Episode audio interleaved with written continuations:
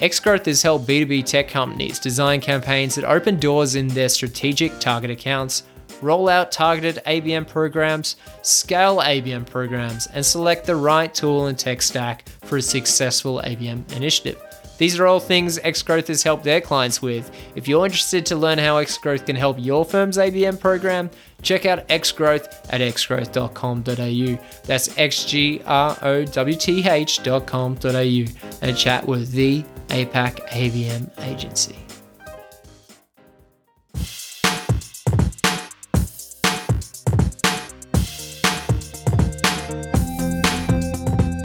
What's up, marketers, and welcome to another episode of the Growth Colony podcast. I'm Liza from Xgrowth to tell you that each episode we bring in B2B leaders to chat about the yeses and nos to achieving those everyday wins in the marketing world. Whether you're new to the B2B game, working at a leadership level, or even just showing some interest, we know you'll love the episode. So grab a drink, get comfy, and enjoy the show.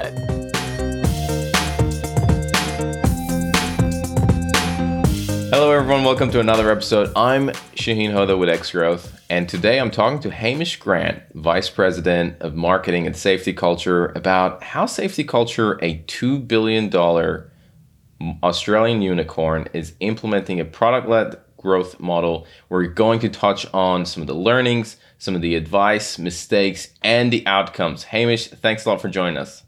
Great to be with you. Absolute pleasure. I'm super excited about this because I, I don't feel like enough people talk about PLG product led growth in Australia. It is a underrepresented topic in this market. I mean, I'd love to kind of d- dive in. We are going to dive in, in your opinion, why why that is. But before we do that, let's let's get some definitions right. How do you define PLG at Safety Culture? I think there's probably many different definitions of, of, of PLG, but uh, look, at the end of the day, for, for us, it's really just about our customers. And it's, and it's really just about decreasing their time to value and decreasing the risk for customers.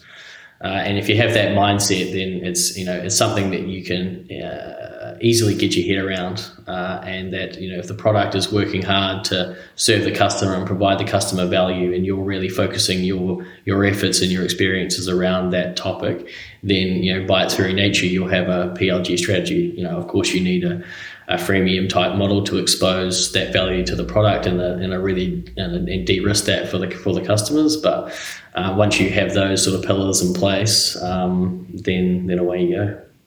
Got it. Got it. Okay. What what? Let's um. I mean, you talked about the uh, the pillars. What what are those pillars?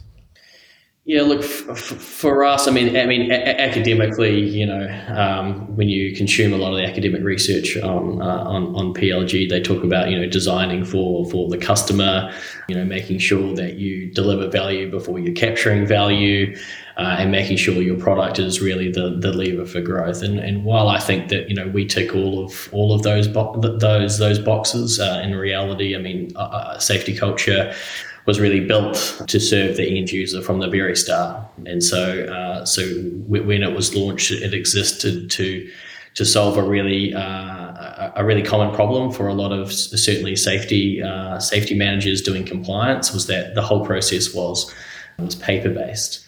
And so they would get their clipboard and they'd go and inspect a certain item, and then they'd go back to their uh, to their little cubicle in their warehouse or wherever, jump on their laptop and write up this report and send it across to their managers and go, look, everything's fine with that particular thing. So, in, in hindsight, it feels like it's just a natural right for you know for, for a digital solution, and, and to this day, it still remains very relevant. That particular part of the the the, the value proposition, but um, at the end of the day, putting that tool a digital tool in their hands that they could walk around on to replace their clipboard.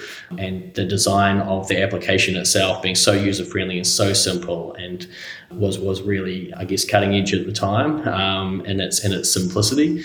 Um, and that really and, and we still hold those those values true today is that you know when we when we think customer and when we design these experiences for these frontline staff making sure that simplicity is really at the heart of it you know that they don't need the complexity of a full you know If you use an ERP system for an example, as an example, hugely complex beast of, a, of, uh, of, of, software. You know, when you're in the field trying to perform a, a, specific task, you just don't need that level of complexity, and you just need to be able to do the job. And so our design has always been focused uh, on, on on the user from from the outset.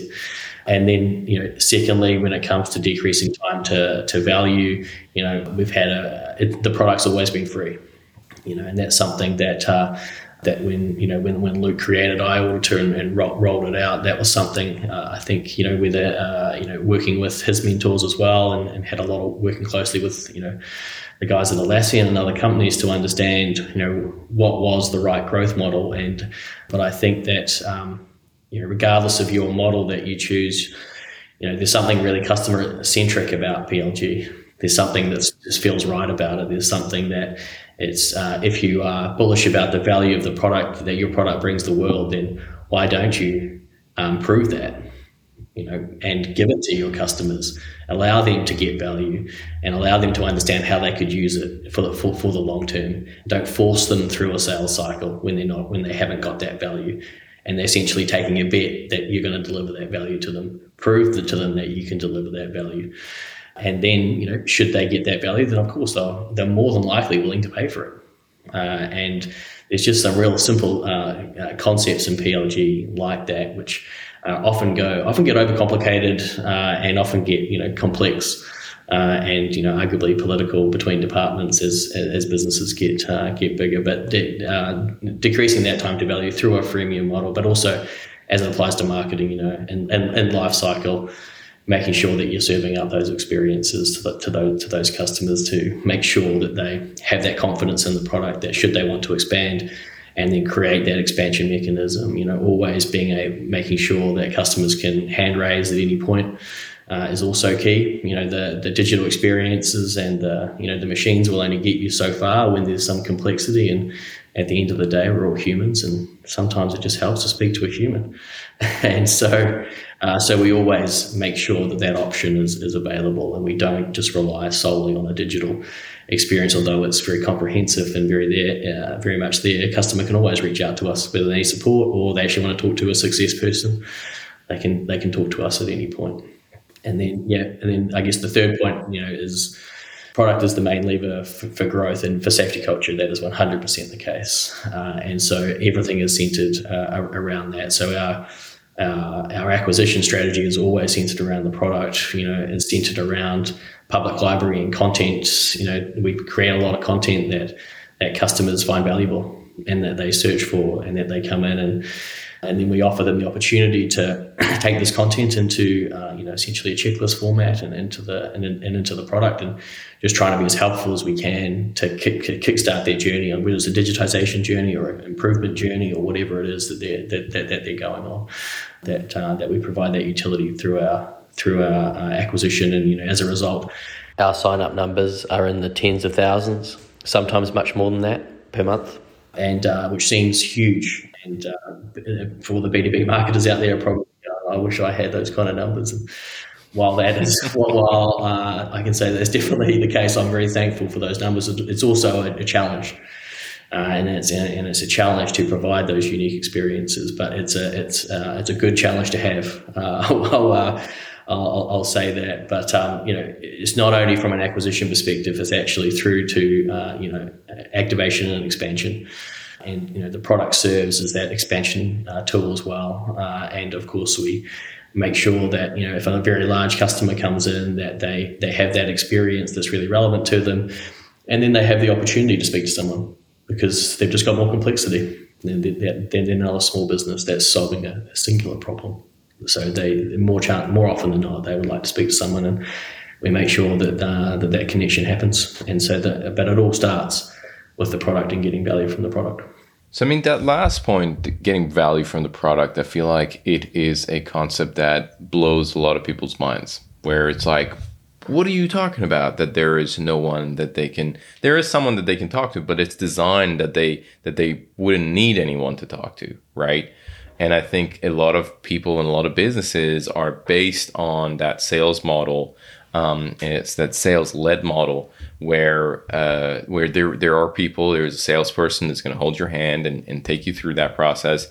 Has has any elements of safety culture been sales led where it got transformed to PLG, or was it really from the ground up? It was built on PLG, and that's always been the case. I think that was sort of one of the fourth points that I, I, was, keen to make is our, is our interpretation of the lever, the like the, the levers of PLG and why safety culture has been successful. It, it, it is a it's a cultural thing. I, I think the, the, the more I think about it is that PLG is ingrained in our culture, not just in the marketing folks, not just the product folks, but also what we refer to as the go-to-market uh, team right? Yes, there is a sales function within there. There's a but there's a heavy success function and a support function, and it's really success that drives the, the, the business success for us uh, as a company, but obviously the success for, for, for customers. And it's really cultural. And so that's one big thing that safety culture does incredibly well is making sure that everyone, as they come into the business, understand that this is our model and understand that we're here to help customers be successful. And we're really genuine about that. Not as, as we don't pay lip service to that. Like we're trying to figure out new use cases to help these customers to try and to, to really help them to achieve their objectives and to make sure that they understand how everything works and how to configure things properly. And we've really been over backwards to provide that, that experience. And, and you know, I, I think we're actually quite famous for our support which is really great uh, and, and, and great to have. But uh, but yeah, I think it's really really culture uh, and if everyone, including including the you know traditional sales function, is is orientated towards the PLG model and understands that they have a very critical part to play in this in this PLG model, and uh, and they play that at the right time, i.e., when the customer has got value and has put their hand up and is, is, is ready to go, then that will play, that will pay, play to their advantage in the future, right? So you know, there's, there's, there's, arguably a few things worse for a for a tradition for a salesperson is to you know speak to you know cold to do cool downs on cold leads every day. You know that's a um, you know they don't last very long doing that and they don't like it and, and I totally understand why that's the that's the case. But I mean, imagine if you had you know if you're a salesperson in, in your list view and you know in Salesforce you're seeing hundred new leads every day for, that are that are uh, that are associated to you or sent sent to you, and they are customers already customers, already using the product, already understand the value, already already have an interpretation of how they could use it and how they could expand, and your job was not necessarily to sell. It's actually just to guide them into what is the right use cases for them to, to deploy, how they can get the most out of the platform, uh, and then essentially, and then close the deal.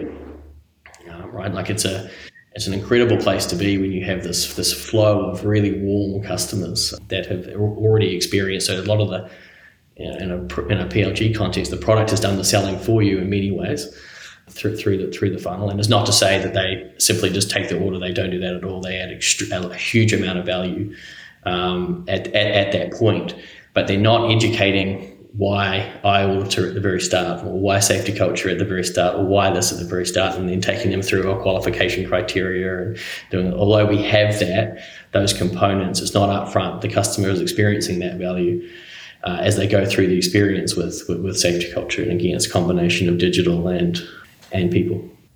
Where do where do sales usually come in? Is it you know they've they've converted and they're using the customer as a freemium user. They've converted freemium to to a paid uh, subscription and the sales team come in for expansion.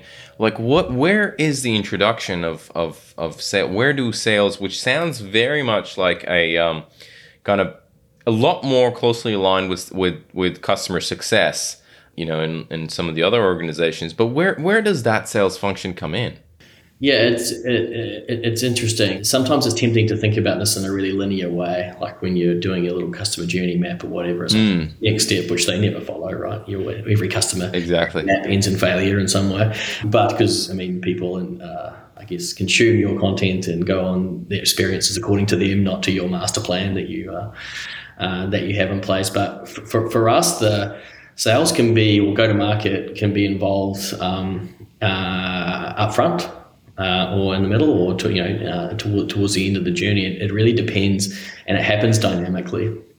Uh, and so, you know, we use algorithmic. So, so, so customer comes in, signs up. We use algorithmic scoring to, uh, which is based on what we know to be a type of customer uh, that is uh, that converts to a certain amount of revenue or, or a number of seat counts, which are have the potential to expand. Uh, and we use that scoring initially to determine what type of experience that the, the, customer should go on, whether that is a, if they're a smaller business, then we'll definitely point them towards um, all of the resources required to get them up to speed and to get them going. And then, you know, should they see the value? And again, we're more than happy for customers to stay in free forever.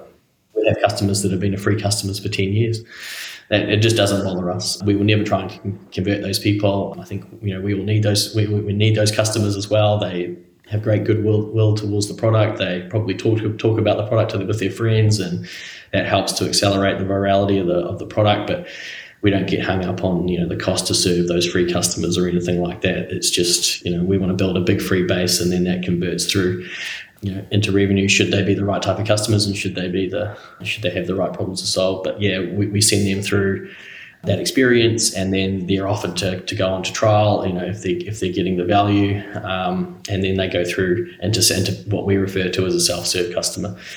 Um, and that self-serve customer you know as a paid premium plan uh, paid subscription they have access to all the functionality within that in that plan, and a lot of configuration is out of the box. But they can still raise their hand and come and have a chat to us uh, if, if, they want to. It's not necessarily they are that we you know hiding phone numbers. You're shutting, yeah, shutting them out, making it really hard. Just not really interested in, in that too. If people have got some genuine questions, then we should be providing the answers and making sure that they're, that they're having that experience. And who knows, you know, that that that small team might not actually be a small a small business. It could just be a small team in a large org.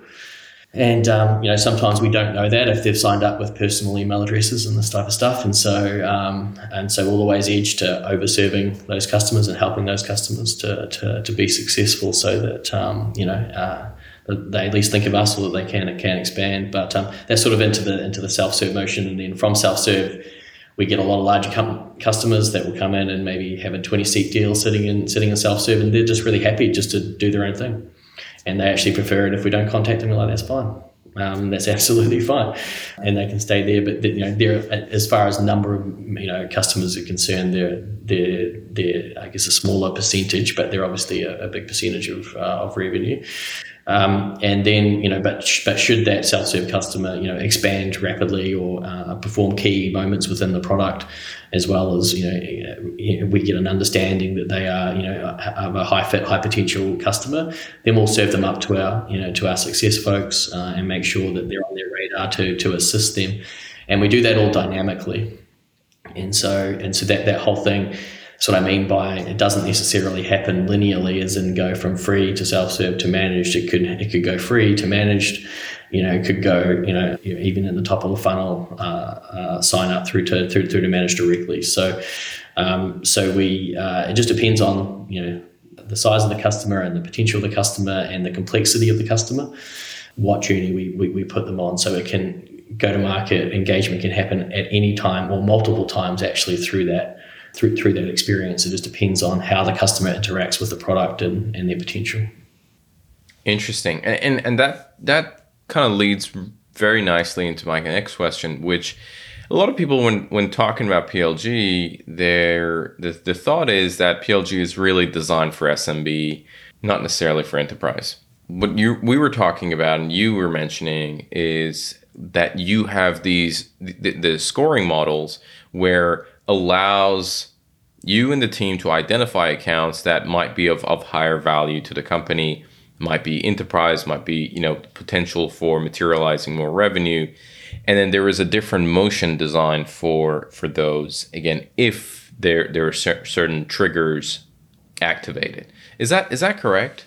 Yeah look i think there's a common mistake here that companies make is that like we are PLG is a bottoms up model rather than a top down sales model.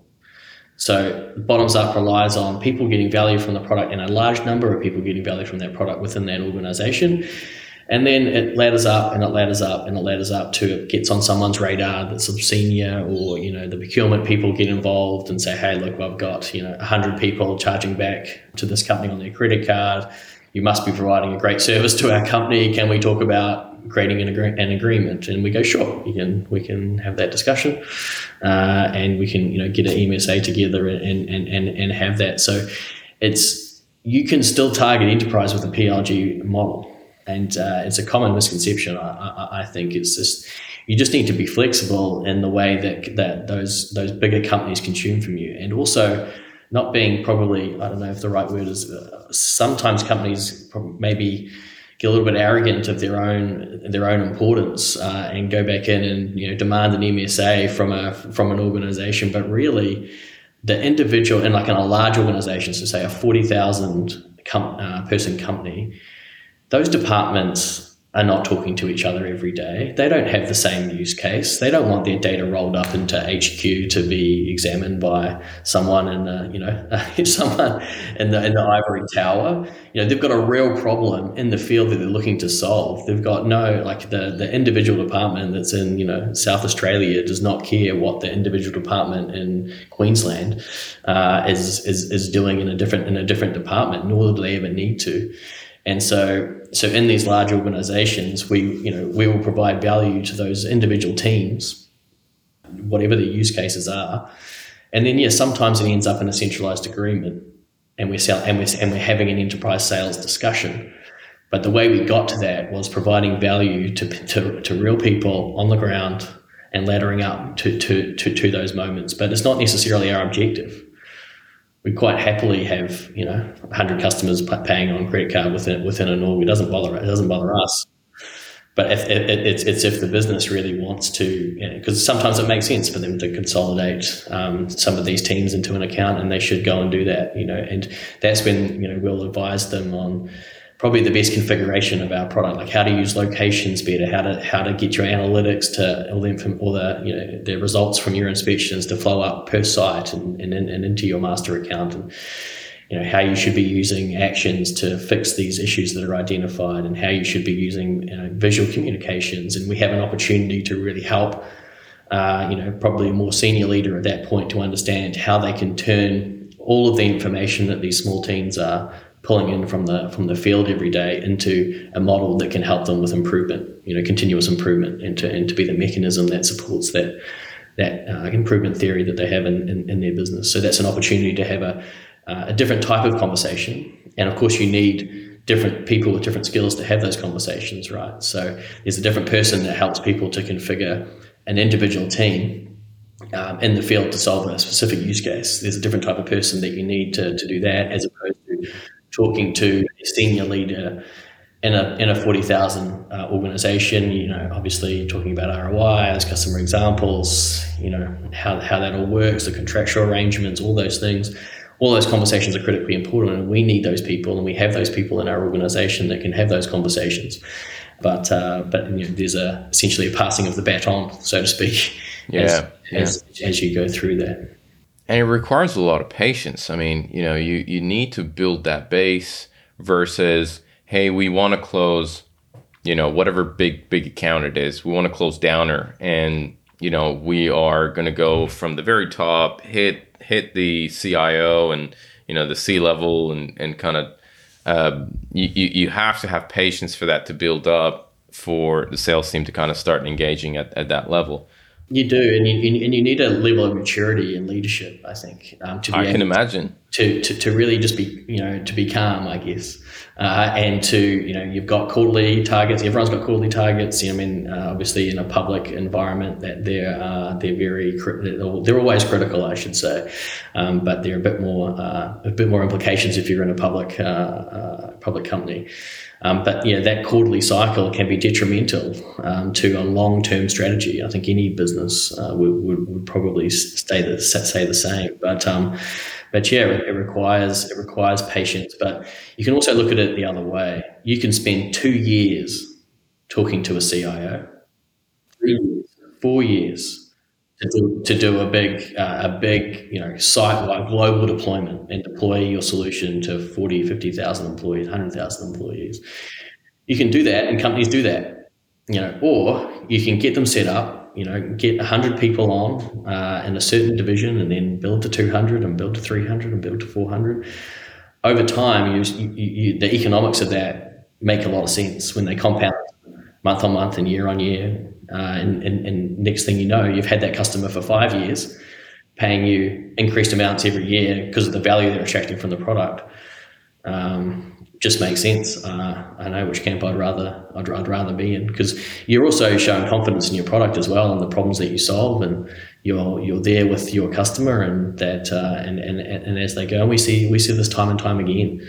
Uh, I see it all the time. You know, customers come in, you know, they might buy, you know, on, on the paid front, and they're buying, you know, ten seats, and then and then it grows from there. What yeah. typically happens, yeah, that, that's we refer to that as sort of like the, that's like the first deal. That's just the start. Yeah, 80 percent of the revenue comes after the purchase, which yeah. is um yeah. Now, Hamish, what are some of the some of the mistakes you've made, you and the team have made, and learned from implementing it, the implementing and maturing the PLG model at Safety Culture? Yeah, I think I'll probably start with this question by just saying, look, there's a lot of people a lot smarter than me um, that uh, implemented PLG within safety culture. And again, it is it is cultural. It is it is part of our DNA and how we grow our business. So kudos must go to them for uh, for for creating that model and, and it being such an impressive engine that it is today. And so so I sort of consider myself to be a you know a custodian of of, of that great work that has been done you know well, well before me and how you know how can I how can I optimize that strategy to, to continue its growth. Uh, so this is kind of my, my, perspective on it. I think some of the, if you know, and some of these critiques are, are easy to make in hindsight. And so when, when I when, when I look back, but you know, again, business success doesn't happen in a linear way either, and people often forget that too. And so there's always demands. You know, in the ten years that you know our companies exist. There's been different demands at different times. You know, sometimes we're uh, obviously full in growth mode for for monthly active users. Sometimes we'd appreciate a bit more revenue. Sometimes we would, you know, uh, uh, we, we can we can manage both of those topics at the same time, which is ideally how we would like to how we would like to grow and, and, and go forward. But you know, due to that variable nature of how businesses grow, I think we're probably at times probably started to restrict the free tier probably a little bit uh, too much. Uh, and a few years ago, we made the decision to just open it right up. We just opened it, uh, and so by that we would have some restrictions around the number of inspections, for example, um, that, a, that, that a company uh, could do on, on on the free tier before they were were, were sent through to that uh, that premium uh, experience. And so we removed all of those limits and was like, well, if the customer wants to do more inspections to get value, then that's absolutely fine. They should be able to do that. It's really what we really care about is larger businesses that have um, more teams that are extracting a huge amount of value from the product. They're the ones that should be really paying for it. And so it's essentially open open with just a, a seat cap these days, and that has enabled us to you know essentially double our free team base as well in the last few years, which has just been pretty impressive. And you know that ultimately becomes the the acquisition channel for, for of warm customers through, through, through, through our model. And I think that's just the, the right thing to do. Yeah, it means that you, are not converting as many free teams to uh, to, to paid customers, but um, you know we're seeing you know the average um, free team size increase you know quarter on quarter for the last three years, and so so th- these things by exposing this value to to customers and, and not really getting away in, in, in their journey as, as, much as possible. We're seeing some really great results that come off the back of this. And, and importantly, the, these customers are just in a position to, to solve problems um, without frustration. And then, you know, when they solve those problems, that's when they're going to come in and say, look, you know, we'd like to take 20 seats. I love how, how much customer enablement is happening here. Yeah. There's, there's tons of it. There's tons of it. Hamish, why do you think PLG is not as popular. It's not as adapted, adopted. Sorry, it's not as adopted in the Australian market. Yeah, look, uh, uh, look, uh, I'm, I'm not sure entirely that, that that that is the the case. I think there's some pretty famous examples here in Australia of PLG companies. You know, Atlassian Canva, Dovetail, Safety Culture. You know, the, the, the list goes on, and um, so I think there is a large number, particularly of the earlier stage companies that are out of the gate. Uh, that have been, you know, PLG since day one, and obviously they provide a lot of inspiration for a lot of the uh, the startups that are coming through, and to, to try and replicate their success in some way. and you see that uh, you see that quite a lot. I think maybe, uh, but also I, I I acknowledge that I'm very much firmly in this camp now. I haven't always been in this camp. Uh, you know, I've, I've, I've, seen it on both sides, and so, but having been converted uh, religiously, uh, I guess to to, to PLG, just because having seen the scale and just having seen how impressive it is, it's just uh, I, I, can't see myself going back to a traditional uh, traditional sales model anytime. Yeah, yeah. And, and I mean the the reason I say that right is when you look at conferences, when you look at talks, when you look at you know what what people are are really talking about in the Oz in the ANZ market, right? Even I would argue you expand that into the APAC market you don't come across a lot of people talking about PLG. I mean, there are people who talk about PLG, but there is a disproportionate number of people that would talk about all the other stuff versus PLG, where I think it's it, PLG has a much larger, let's call it share of voice in the U.S. market, North American market. That that's what that's what what I feel and what I kind of see personally. Again, I don't know if, if you you might be like, no, man, you're not hanging out in the right circles. Mm-hmm. Um, uh, so uh, what, maybe what there's a bit of there's a bit of that, but it's also maybe who's controlling the narrative within there. You know, like if you think about these conversations that are spun up, whether they be at an event or you know who's sponsoring the event. You know, is it the big incumbent technology companies that are uh, dependent on more of a traditional model, perhaps? You know, and perhaps they're perhaps they're controlling the narrative. But what we are seeing globally is you know, specific PLG software companies that are spun up to either to assist to assist uh, product uh, departments or marketing departments that are purely B two B technology, and um, and so that's changed significantly uh, in the last few uh, only in the last few years. You know, we're seeing you know B two B specific personalization, web personalization tools at scale.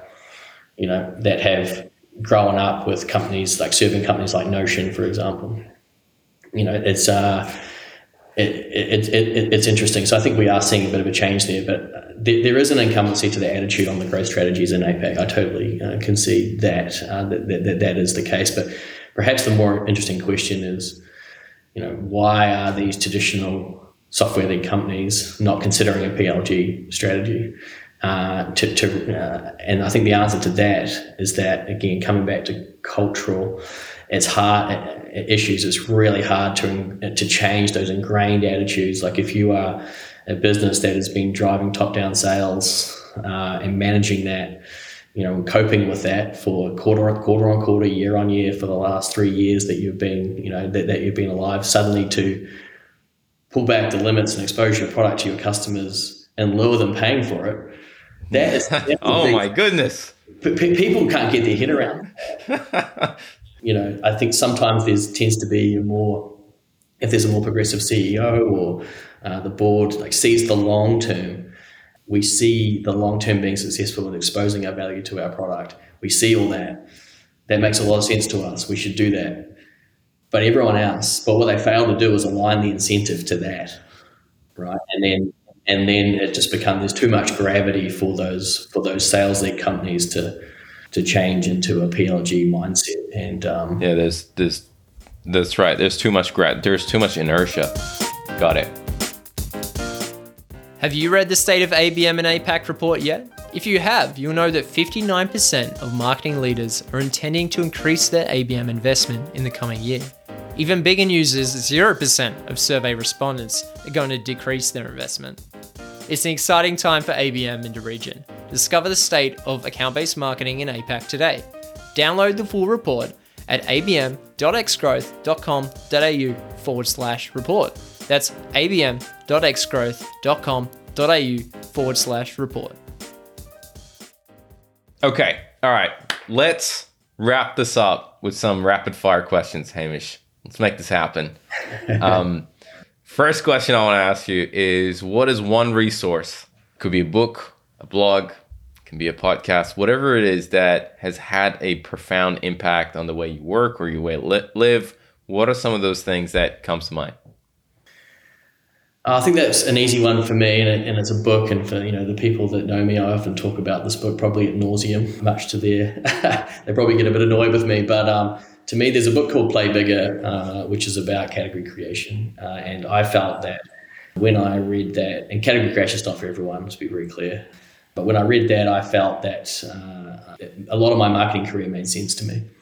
It made sense uh, in the way that I think about the, the problem, how these things should be defined, um, how brand and you know your position and message is so important to creating a and differentiating a category and, and how that's really the, the, the if you really want to win, if you really want to consume the market's economics, you know, in your particular category, then that mindset I think is critically important.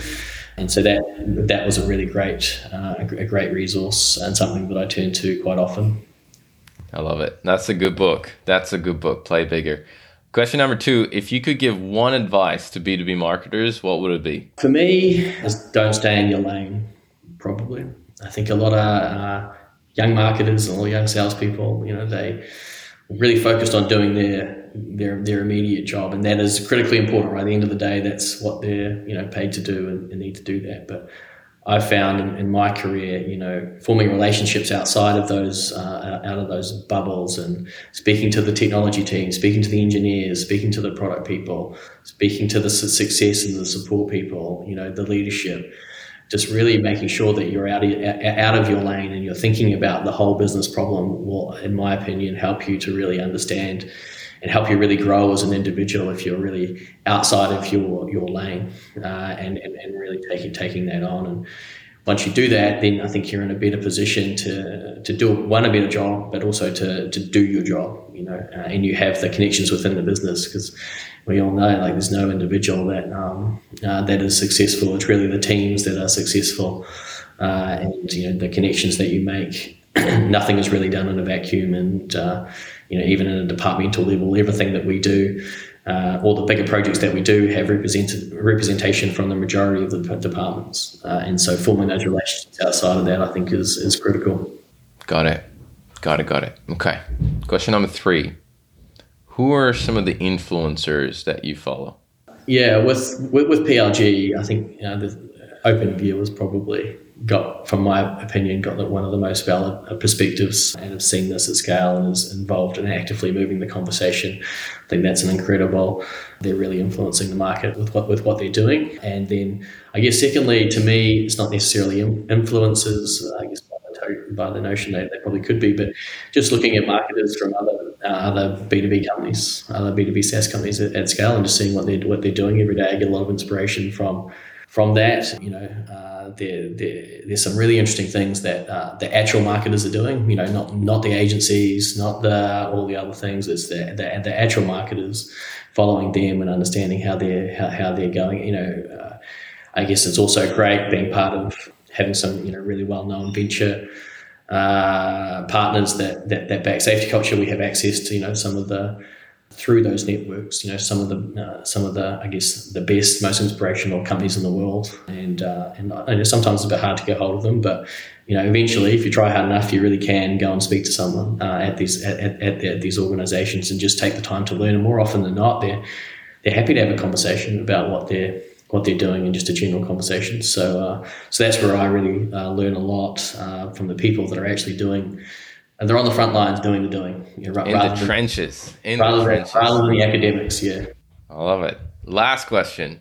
What's something that excites you about B2B today? I think B2B has really changed a lot, you know, in the last sort of, you know, 12 or so years that I've really been focused in, uh, in, in this area. I, I feel like I'm not sure if it's the same at university these days, but I felt like if you go do a marketing degree, or certainly back in the day, uh, when you did that, I think you come out thinking that marketing is all about, you know, consumer-led goods. You know, how many, yes. how many how many handbags can you sell and, and, that quickly runs out of you quickly run out of motivation i find anyway uh, you, know, that, you know, selling another handbag is not going to change the world but you know if you are b2b you know and you are selling a software solution that could have flow-on effects for you know hundreds and thousands of people or millions of people actually just by changing that operation.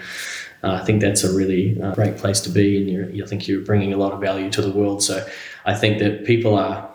Uh, are getting more and more attuned to uh, to B two B marketing, and that it is actually cool. And by the nature of that, I think that attracts some really smart people, and that's what I'm most excited about is the Sometimes I sit back and you know in my own team and just uh, when we're having conversations and just just in awe of the smart people that uh, that you know that work in our company and that are attracted to our company that are really ambitious and know, bring some huge ideas to the table and uh, that's what I'm most excited about. Hamish, this has been an awesome conversation, and I'm pretty sure a lot of the listeners are going to take a lot of a lot of notes and a lot of insights. So thank you so much for coming on the pod. No, no problem at all. Thanks for having me. Today's episode of Growth Colony was produced by Alexander Hipwell and Liza Maywald. It was edited by Dave Samito with additional editing by Liza Maywald and music arrangement by Alexander and Liza. Special thanks to Tina Wabe, we couldn't make this show without you. Growth Colony is hosted by Shaheen Hoda, Director of Growth at Xgrowth. If you enjoyed the podcast, please subscribe and give us a rating on Spotify or Apple Podcasts. Do you think you'd be a great guest or just interested in a chat? Send through an email at podcast at xgrowth.com.au. That's podcast at xgrowth.com.au. That's all for now. We'll catch you next week right here on Growth Colony.